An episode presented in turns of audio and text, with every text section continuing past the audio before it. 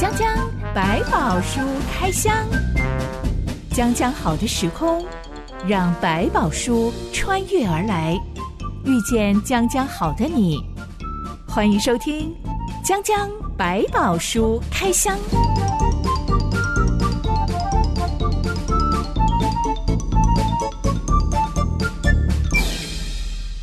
百宝书里有百宝，让知心和下班哥为你开箱来挖宝。Hello，我是知心。Hello，下班哥。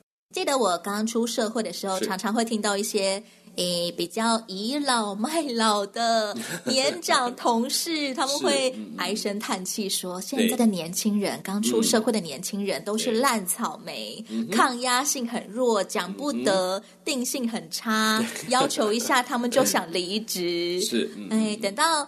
其实我这一代呢，也开始变成社会上的中间分子了的时候，嗯、有一点资历了。我开始听到有另外一种声音，其实就是来自我们这一代的，会评论所谓的七零后、六零后的那些年长同事说，嗯、他们都被教育的奴性坚强，嗯、意思就是，就算一直被不合理的打压、被欺负。仍然愿打愿挨，都不敢讲，不敢争取，只敢在背后碎碎念，默默的承担。嗯哼，我想一想，我觉得其实两种道理都很对，都是缺点，但也都是优势。没错，以年轻人来说，所谓的烂草莓好像是缺点，但正是因为很有主见、很有想法，知道自己要的是什么，所以不合适的工作赶快离职。嗯哼，但以年长者来说，诶，奴性坚强，听起来是一个缺点，但也是一个优势，因为他们非常看重稳定，可能因为要照顾家庭啊，嗯、为了养家，为了关系之间的和睦，嗯、所以选择默默的吞忍。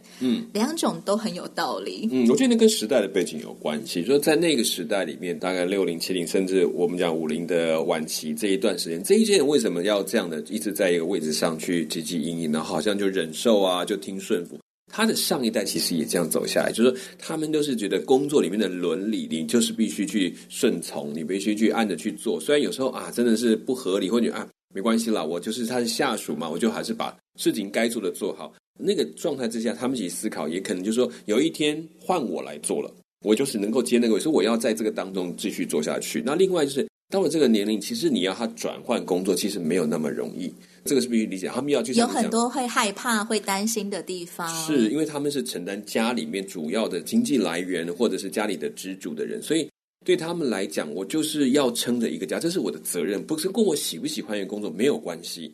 可是新的年轻一代其实必须思考另外一个问题说，你们今天开始可以有很多选择的机会，是因为有一群人把这片天撑住了，让你可以不后顾之忧的去做你喜欢做的选择。这些东西，我觉得要彼此去体谅。当然。不是说六零七你就不要去学学习这个部分，也慢慢也可以理解。其实你也开始慢慢可以放手做一些你自己应该做的选择，因为你一昧的说你在帮人家吞忍，或者我在我为了家我要忍受一切。其实孩子也大了，也到一个年，他必须自己负担了。你也可以开始选择你自己可以过的生活。可能因为夹在中间，上有老下有小，很多他们就变得他就会觉得自己没有什么选择的机会，这就是我的责任。所以这一点反倒我觉得两者要互相的学习了。我也见过有一些年长的同事，虽然我不会用奴性坚强来形容他们，但当他们表达出他是因为恐惧自己失去这份工作，就会再也没有人要用他了，所以他无论如何一定要全部吞下去。都在这个地方，你要换新的，他也不知道怎么去做了。实际上，他遭受的对待都可以告主管了，不合法了，他还是会坚定的相信。嗯嗯。如果离开这里，没有人要用我，所以呢，我就是摸摸鼻子，然后乖乖的好好是对，继续做下去。我觉得好可怕。所以其实我觉得对你比较像你们现在中间分子，或者在更年轻，会觉得这不可思议啊，怎么可以这样对待人？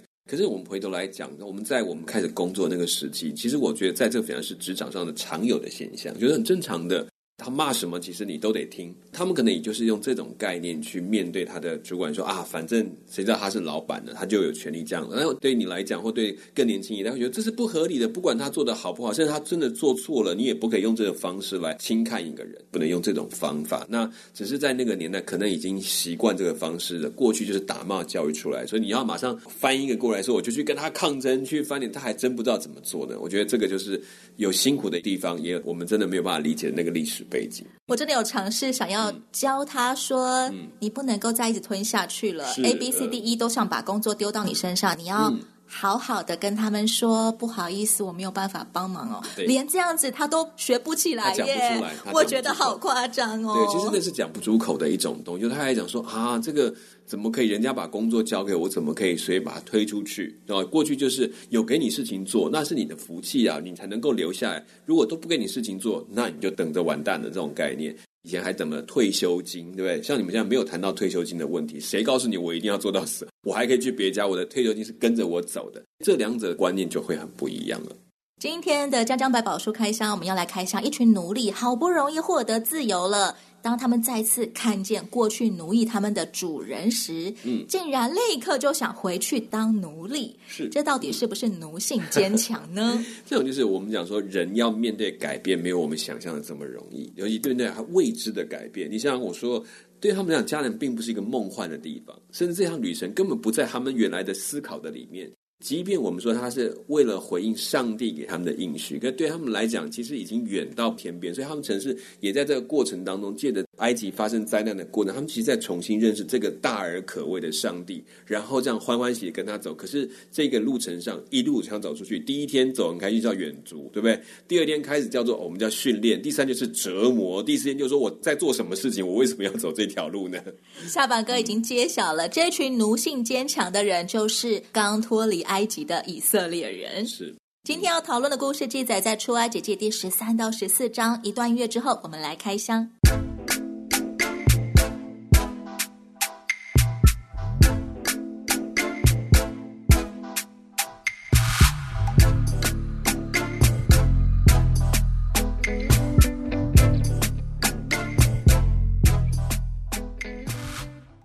万以色列人在第一个逾越节隔天启程离开埃及歌山地了。他们的行进路线一开始其实是往南走，差不多朝五点钟方向出发，一路走到了红海边。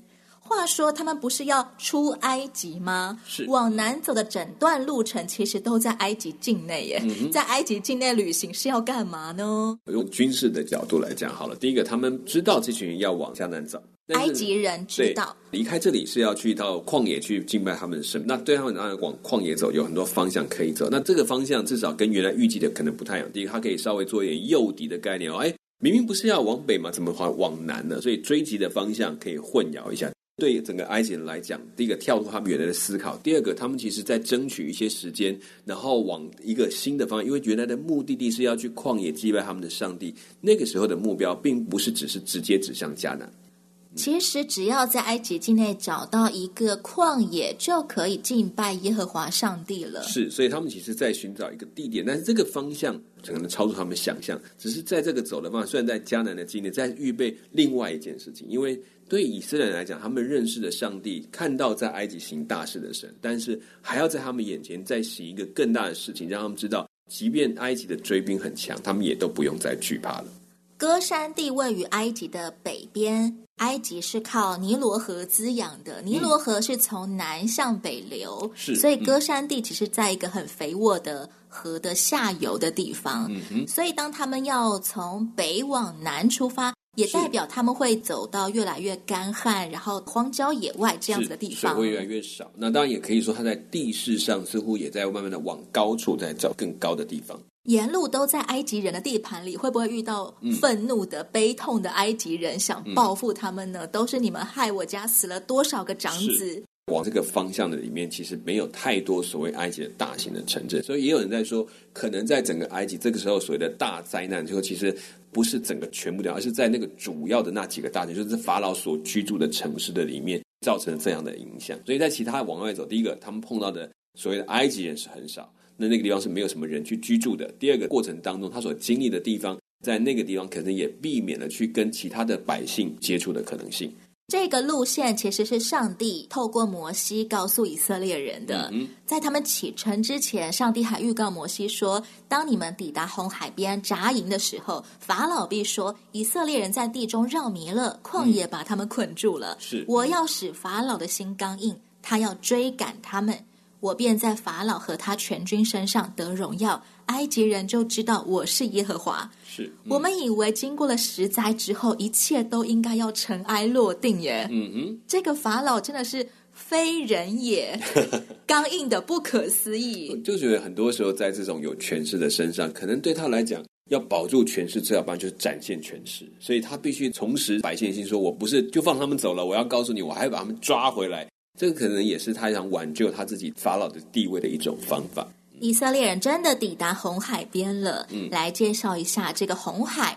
红海其实是一个自然内海，它位于非洲东北部跟阿拉伯半岛之间，嗯，是印度洋的自然内海。被陆地环绕，嗯，这个地形实际上是东非大裂谷的北部延伸，嗯，有一个裂口地底下，所以海水就涌进来，嗯，变成一个内海，嗯，所以红海的形状是非常狭长的。对，埃及在红海的西北方，迦南地在红海的东北方。嗯哼，显然上帝是要带领他们跨越红海来进入西奈半岛，再向北前往迦南。是，但古代是没有跨海大桥的。嗯，当时候的红海两岸。有没有所谓的渡口啊、码头啊这一类的设施？这些可能还是有，但是基本上没有办法这么多的人，你要以当时的渡海的技术或者是船只是没有办法同时让这么多人很快速的通过，他可能要经年累月慢慢的排一班一般的过去。如果是以这种航运的模式，虽然它没有距离那么远，但是像要透过所谓当时的船啊、舟啊，然后这样子渡过来渡过去，那可是一个大的工程。如果我是摩西的话，上帝预告我说，你们要全部抵达红海边上，是我可能会觉得这真是一个危险的举动，因为我们随时都会毫无退路，哎，好可怕！万一我们全部死在红海边怎么办呢？嗯，所以我觉得在这过程当中，你也看到他们一方面让法老好像幻想说他们应该是迷路了，但是对摩西他们来讲不对，这是上帝要我们走的路。当然他也会这样说：我如果到红海边又能怎么办？那这个事情从前面所锻炼过的过程，已经看到上帝所说的都会成就，所以也在这里，他们其实或者带着怀疑，或者带着担心，但都知道一件事：上帝在当中带领他们。这一片狭长型的红海实际上有多深？嗯记得它有个海沟，其实还算是蛮深的。那中间有一些浅滩的部分，它有一部分是比较我们讲说比较平缓，两三百公尺的也有，也有这种比较浅的地区，但也有深的地方。那因为在一些卫星照相去检查过，发现中间其实有一段路，他们认为那个非常可能就是当年这个摩西他们渡海的那一段，它是比较浅的，然后地层比较平缓的区域。最浅的也有两三百公尺，是就是它真心我只接受两三公尺，因为我是旱鸭子。对。两三百公尺绝对是深海。对，其实两三公尺对啊，都可能就是灭顶了。那我们到腰就好，六十公分。在以色列人从歌山地出发，一直到红海途中，其实有一个非常奇特的天气现象，那就是白天的时候，有一根直通天际的云柱会走在以色列人队伍最前方。我觉得想象起来大概就很像是一根白色的雾气龙卷风那种感觉，嗯嗯嗯，很有那种感觉的味道，然后白雾白雾的。嗯，到了晚上，嗯，那根云柱会变成一根直通天际的火柱，嗯，一样走在队伍最前方。嗯，想象起来大概就是火红色的火龙卷。嗯，对，我们现在看到有些火龙卷的样貌。不管白天夜晚，就像陆队长一样在带领以色列人，是，所以以色列人从白天到晚上都可以行军，都可以前进，因为那根火柱晚上还可以当路灯，嗯，还会发光，像萤火一样在旁边照着他们。嗯，这个现象能够用大气科学解释吗？我目前没有听到比较合理的解释，就是当然你可以解释说那个就是龙卷风，那那个是火龙卷，可是问题在。他们为什么可以固定在那个地方？因为其实火龙卷或龙卷风在成型之后，都会有一个路径，会慢慢自动会消失，它没有办法固定在一个点，就一直停在那个地方。所以这点是我们觉得比较跟一般不一样。这一般一定会被地形破碎掉，慢慢就消散了。而且会不会跟着这个群体这样一直走？照样讲，它会带来更大的灾难，就整个扫过去。但是没有，它就是这样子在那个位置上，怎么都会往前进呢？正常的龙卷风的话，万一它一后退，哇，整路队所有的人都被掀翻了。所以对他们来讲也是一个证明，因为对上帝的同在这个事情来讲，其实不容易理解，因为他们有没有所谓的像或怎么样的。在这当中，用这个方式来证明说，这个上帝是真的跟你们一起行动。所以，其实这是一个很重要的象征，来帮助他们理解神真的跟我们同在。因为你看那个龙卷风这样子，能够有自由意识的一样自动的往前进，然后带领我们走前面的路。不管是云柱还是火柱，都是顶天立地的巨大柱子，嗯，真的很能够代表掌管天地的耶和华上帝。是，好像用看的就知道耶和华在那里领我们前行，他、嗯、是何等的巨大，何等的壮观。对，这么多的人，如果你用一个小小的东西拿个荆棘好了，后面的人根本看不到前面在干嘛，不晓得。他反而用一个很明确的标志说：“你们要记得跟着这个龙卷在走，那就是上帝与你们同在的一个证明。”这时，在法老的皇宫里，有人来禀报说，以色列百姓逃跑了。顿时，法老和臣仆就变心反悔了。他们立刻要出兵去追赶以色列人。这个时候的埃及人。家家户户都已经死了至少一个长子以后，嗯，还想要集体去追捕光明正大要离开埃及的以色列人吗？所以我觉得在这个是法老自己的军队，所以他当然可以有绝对的掌控权，就是我要派军队去攻击他们，那不是从百姓再去征一批人来，所以他可以带着军队去远一点，在这个地方。那至于百姓当中。是不是也有一些人也因此感到了愤怒？比如说在悲痛之后感到说啊，都是他们害的，都是你们害的。对，我相信大命来，我要你们赔偿我家的损失。是，也所以也有可能有一些这样的人就这样一起跟着来做这场战争。圣经说，耶和华使埃及王法老的心刚硬，嗯，他就追赶以色列人。是。因为以色列人是昂然无惧的出埃及，是、嗯、这里好像是在说法老就想看以色列人抱头鼠窜的逃离埃及，嗯，但以色列人昂首阔步、毫不胆怯的态度激怒了法老，是丢尽了面子。你想想看，过去我所带的一群奴隶，居然在我们面前不但是走，而且是走的正大光明，还带着许多的祝福离开，不像我们一般好像哇，这个奴隶来千求万求的离开，是在他面前说你一定要放我们。好吧，你们赶快走吧，我让你们走，求你们走。这个情况是完全不同，所以其实这个是一个很大的一个对法老回想起来是非常丢脸的一些，而且在臣仆的面前已经颜面威信尽失。连他的臣仆都不知道，说你赶快让他们走吧，你到底要做什么，对不对？其实连臣仆都敢跟他挑战了，可见对他来讲是非常大的一个危机了。我们会觉得这个法老真是刚硬的非人也，很可能是因为当时候的法老是自比为神明的，对，就我是治理埃及的神，是，所以他们自我感觉已经不只是良好，而是爆棚到。嗯我就是神明啊！嗯，你们竟然不向我磕头，求我放过你们，你们就这样子昂首阔步的走出埃及。是，我当然不能够轻易放了你们。没错。于是法老就派出六百辆精锐战车，都是由军官指挥的。嗯，俨然就是要镇压绝对正规的军队。当时候埃及人使用的战车跟他们的、嗯。战车部队是中东罕见的吗？在当时有这样的一个精锐的武器，这种规模都要这种大国才会有。一般的在所谓城邦的里面，那种就是真是步兵啊，打仗啊，所以你要他们在准备铁器这些东西是很困难。一直到大概到迦南战争里面，就是少部分，一直要到后期就会看到有一些战车的出现。每一个战争的构造可能都不尽相同。埃及的战车可能是几匹马一起拉，然后速度就是还有它的旁边加装的武器啊，都是非常的精良，所以这是一个很正规的部队。可以告诉你，在这场战争，他们是一个非常正规的部队，精锐的部队去对抗一群乌合之众。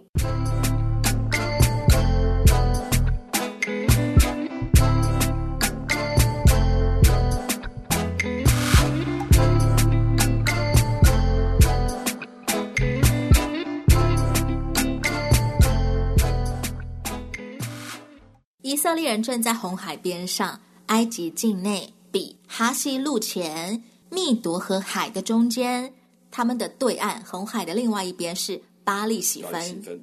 以色列人发现埃及军队和战车马兵逼近，嗯，竟然当场吓得抱怨摩西说：“难道在埃及没有坟地？你们把我们带来死在旷野吗？是你为什么这样带我们，将我们从埃及领出来呢？”我们在埃及岂没有对你说过，不要搅扰我们，容我们服侍埃及人吗？是，因为服侍埃及人比死在旷野还好。嗯，这个局面不只是显出 法老反悔了，其实这群以色列人也反悔了。嗯，他们的反悔竟然是吓到说，我们要回去当奴隶，继续被埃及人虐待。嗯，这算不算十足的奴性？你说他们的虐待，可能已经被他的生活的习惯。我有工作，我有东西可以吃，有什么不好呢？那我们需要的医疗，甚至埃及也做得更好。那埃及有很棒的文化，我们可以羡慕。所以对他们来讲，他们离开了一个他们从小长到大的习惯的处所，习惯的工作方式，获取食物的办法，就突然开始出来。我就说了，第一天就像是个远足吧。第二天感觉好吧，我们就再看看，再多逛一天。到第三天到第四天，他开始不对劲了，我们要一直走，然后走到一个啊，居然是海边。我想那接下来怎么办？然后发现后面有追兵上来了，这个时候不埋怨大概也很难。摩西，你不是要带我们要离开他们，就没想到我到一个更可怜的地步，是要被当逃犯来杀掉了，或者来来对付了。我有听过一些长期在忍受家暴的女性，当有人问他说：“你为什么不脱离这个会打你的男人呢？”嗯嗯、我曾经有一次真的亲耳就听到一个女生、嗯、她说。她如果离开这个男朋友，嗯，她会活不下去。是，她觉得她没有谋生能力。嗯，这个男生会给我钱，他养我。是，虽然有时候他会打我，但是没有关系，嗯，我可以忍受被打，但是我不能够没有钱，不然我会活不下去。是，这种心态跟我们看到以色列人立刻就说我们要回去当奴隶，是，好像有点类似。嗯，是有点类似，因为其实他以受害者的习惯已经在那里面，他就觉得我要靠这样活下去。他其实没有重新去问自己到底还可以做什么，所以在这过程当中，我觉得上帝要重建的不只是在所以埃及他们对我要来认识耶和华，要包括以色列人他自己都要认识这个上帝。上帝要带你去的路是自由的，但是开始要担起责任来了，要开始自立起来了。这个概念必须重新被拿出来去认识它，所以上帝也在过程当中帮助以色列重新去认识这位上帝要怎么样带领他们，而不只是好像过去埃及们给你们吃给你们喝就把你当奴隶来看，是不但要供你吃喝，但是还要训练你成为一个健康跟完整的人。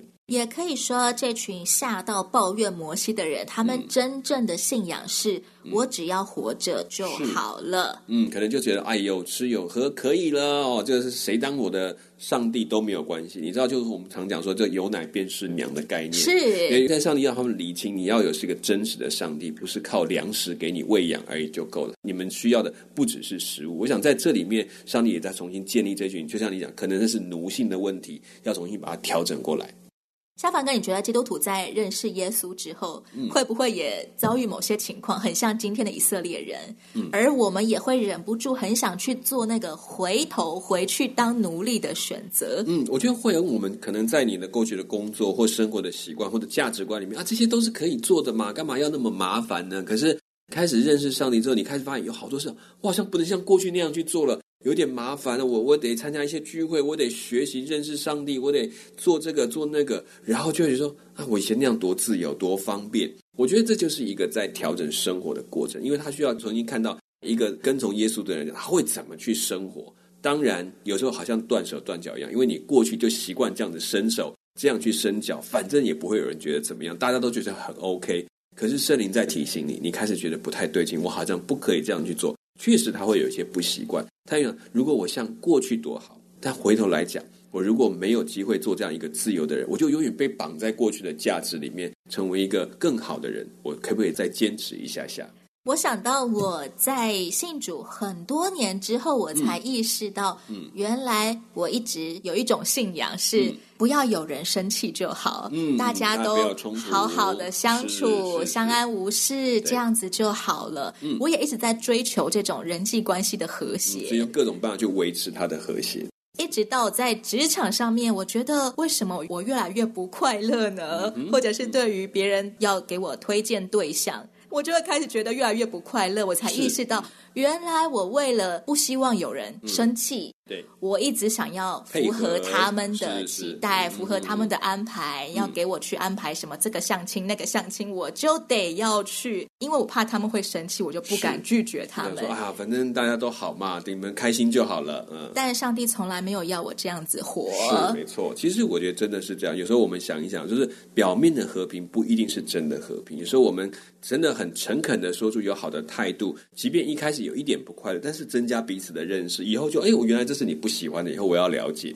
后来我真的是有一阵子，嗯、我特别祷告，求上帝说：“嗯、主啊，这些相亲 A、相亲 B，是这些其实我都不喜欢，我也不想参加。是可是呢，嗯、长辈安排的我已经答应了。嗯、那主啊，怎么办呢？剩下交给你好了。嗯，我就真的经历过大概三四次吧。嗯、呃，临时那个人。